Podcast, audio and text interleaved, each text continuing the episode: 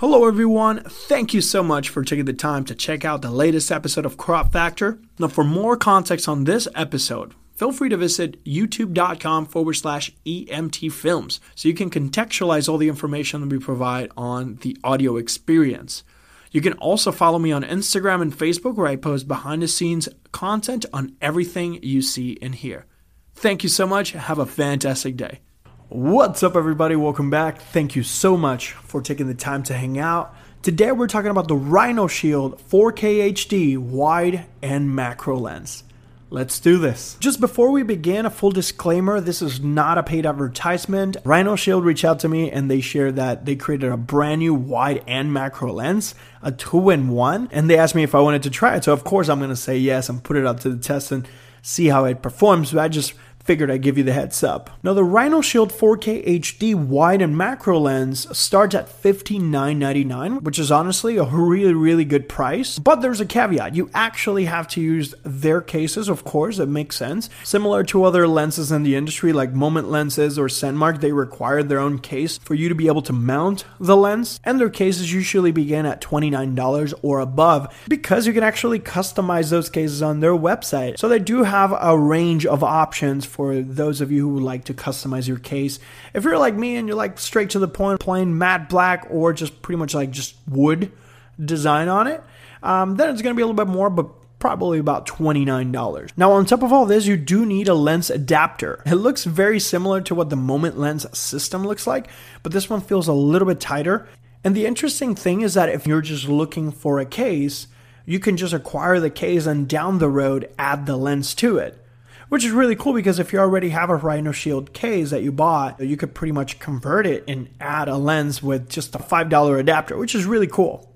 But if you want to use this lens, you're going to need three pieces. You're going to need the lens, the case, and of course, the adapter. Now, this wide angle lens is very useful for landscape photography, real estate, architecture, pretty much in situations that you don't have enough room or enough distance from your subject. You can physically move back because there's a wall or something that doesn't allow you to zoom in or zoom out with your feet, really useful for family shots if you're traveling. And on top of that, this is actually a two in one lens, which, if you really think about it at $59, that is fantastic value because you don't have to carry two things, you don't have to buy two things. Now, the cool thing about this design is that you can unscrew the wide angle part of it and the bottom piece can be attached to the case as its own little macro lens. This is really cool because macro allows you to get super up close and personal with whatever you are taking a picture or video. It is very useful for people who do nails. It's very useful for jewelry. If you're taking photos of items that are very, very small or you need to get super, super close and catch detail that we can't just simply pick up with our regular eyes. So it's kind of cool. It's like literally a magnifying glass for your camera.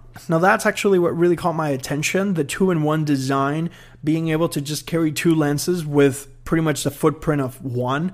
Um, traditionally, when I'm going out and about, I wear my phone in one pocket, another phone in another pocket, and then I might squeeze a lens or two if I'm wearing a jacket, which is actually mostly every day of my existence, even if it's hot. I know it's weird and it's getting hot, but I need those pockets.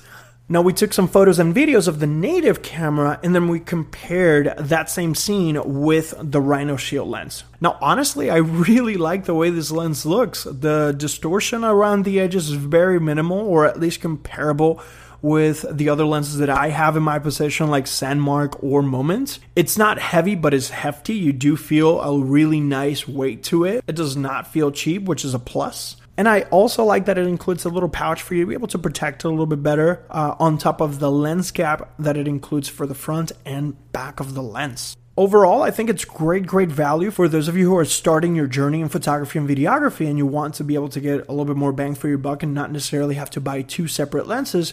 This is an additional option to all the other lenses in the industry right now, which are also fantastic. I'm a huge fan of Moment and Sandmarc. But now I'm a big fan of Rhino Shield because this is super convenient. But I want to know what you think. Let me know your thoughts in the comment section down below. If you have any questions or suggestions, drop them down there so we can continue to create relevant content for you. Everything I use is down in the description. Once again, thank you so, so much for sharing your time with me. I'll catch you on the next one.